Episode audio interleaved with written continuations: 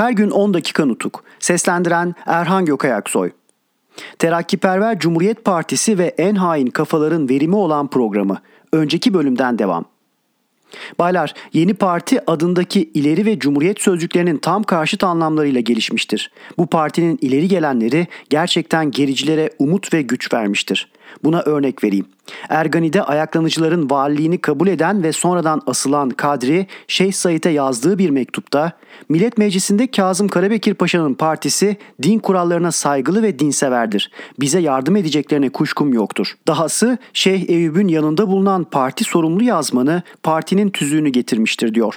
Şeyh Eyüp de yargılanması sırasında dini kurtaracak biricik partinin Kazım Karabekir Paşa'nın kurduğu parti olduğunu, din kurallarına uyulacağının parti tüzüğünde bildirildiğini söylemiştir. Baylar, ilerici ve cumhuriyet sözcüklerini kullanarak bizden ve ulus aydınlarından din bayrağını gizlemeye çalışanların ülkede genel bir gerilemeye ve ayaklanmaya yol açmak için içeride ve dışarıda türlü düzenlerle ve kışkırtmalarla uğraşanların varlığını bilmedikleri düşünülebilir mi? Yeni partiye girenlerin tümü değilse bile dinsel konularda verilen sözleri başarı için etkili bir etmen sayan ve bununla ilgili hükmü tüzüklerine koyan kimselerin yurda karşı, bize karşı hazırlanan cana kıyıcı düzenlerden habersiz oldukları kabul edilemez. Tutalım ki bunlar ayaklanmanın başlamasından aylarca önce yurdun şurasında burasında yapılan gizli toplantılardan, Gizli İslam Derneği örgütünden, İstanbul'da Nakşibendi şeyhlerinin yaptığı toplantıda hazırlanacak ayaklanmaya yardım için verilen sözden, en sonunda ulusal sınırlarımızın dışında bulunup Doğu ayaklanmasını kışkırtanların bildirilerinde Kazım Karabekir Paşa'nın partisine umut bağlandığının belirtilmesinden haberli değillerdir. Ama bunların Fethi Bey hükümeti zamanında partilerinin Türkiye'nin dokuncalı ayaklanmaya ve geriliğe kışkırtıcı durum ve nitelikte olduğunu ve yurda dokunca verdiğini Fethi Bey'in kendilerine bildirmesinden sonra olsun gerçeği görüp anlamaları gerekmez miydi?''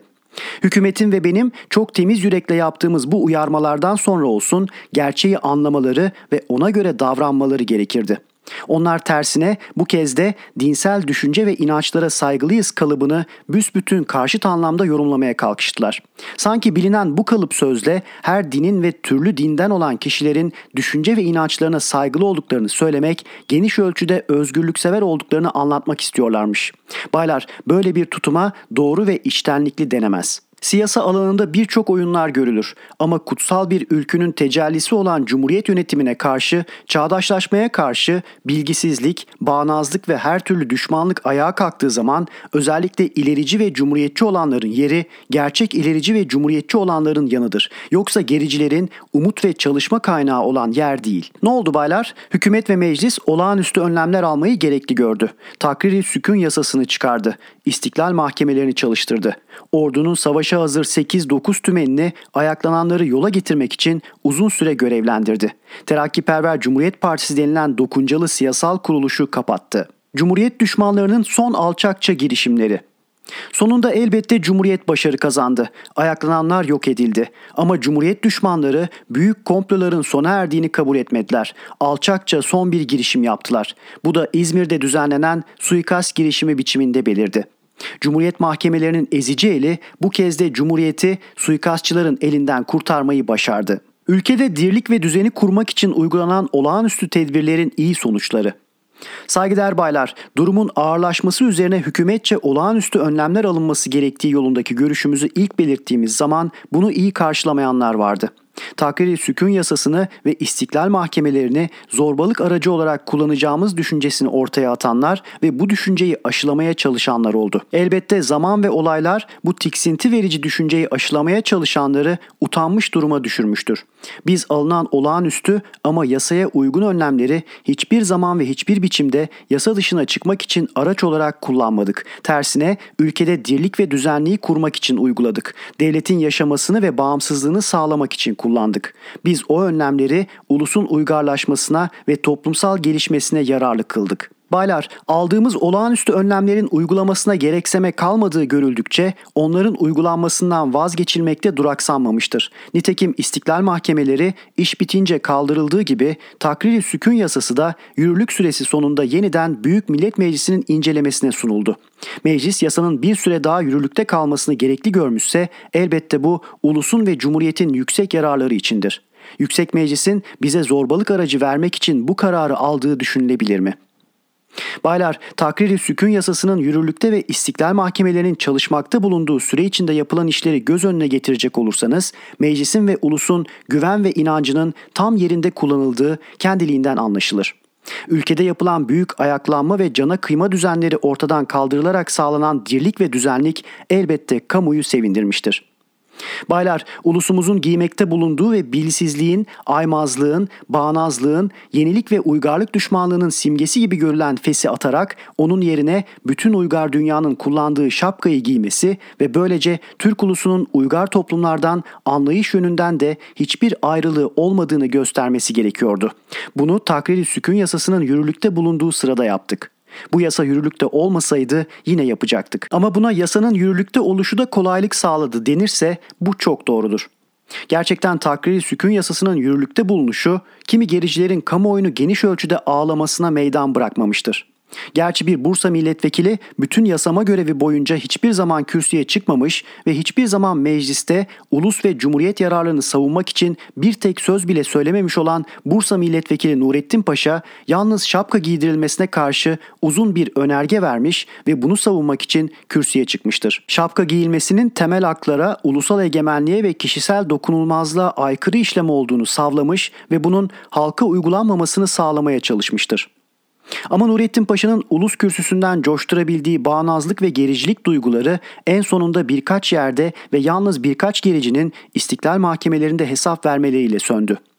Baylar, tekke ve zaviyelerle türbelerin kapatılması ve bütün tarikatlarla şeyhlik, dervişlik, müritlik, çelebilik, falcılık, büyücülük, türbe bekçiliği ve benzeri gibi bir takım sanların yasak edilmesi ve kaldırılması da takriri sükun yasası yürürlükteyken yapılmış işlerdir.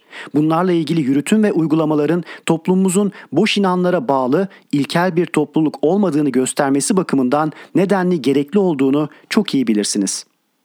Bir takım şeyhlerin, dedelerin, seyitlerin, çelebilerin, babaların, emirlerin arkasından sürüklenen ve alın yazılarını ve canlarını falcıların, büyücülerin, üfürükçülerin, muskacıların ellerine bırakan insanlardan oluşmuş bir topluluğa uygar bir ulus gözüyle bakılabilir mi?''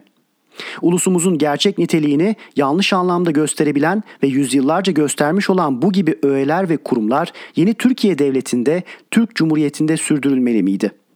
Buna önem vermemek ilerleme ve yenileşme adına en büyük ve düzeltilemez bir yanılgı olmaz mıydı? İşte biz takriri sükun yasasının yürürlükte oluşundan yararlandıksa bu tarihsel yanılgıyı işlememek için ulusumuzun alnını olduğu gibi açık ve temiz göstermek için ulusumuzun bağnaz ve ortaçağ anlayışlı olmadığını tanıtlamak için yararlandık.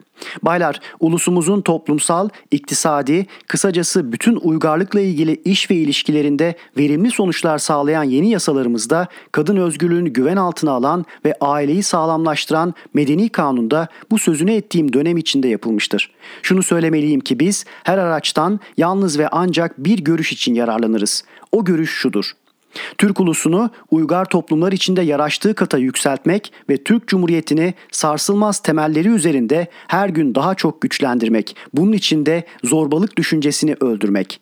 Türk gençliğine bıraktığımız kutsal armağan. Saygıdeğer baylar, sizi günlerce işlerinizden alıkoyan uzun ve ayrıntılı sözlerim en sonunda tarihe mal olmuş bir dönemin öyküsüdür. Bunda ulusum için ve yarınki çocuklarımız için dikkat ve uyanıklık sağlayabilecek kimi noktaları belirtebilmişsem kendimi mutlu sayacağım. Baylar bu söylevimle ulusal varlığı sona ermiş sayılan büyük bir ulusun bağımsızlığını nasıl kazandığını, bilim ve tekniğin en son ilkelerine dayanan ulusal ve çağdaş bir devleti nasıl kurduğunu anlatmaya çalıştım.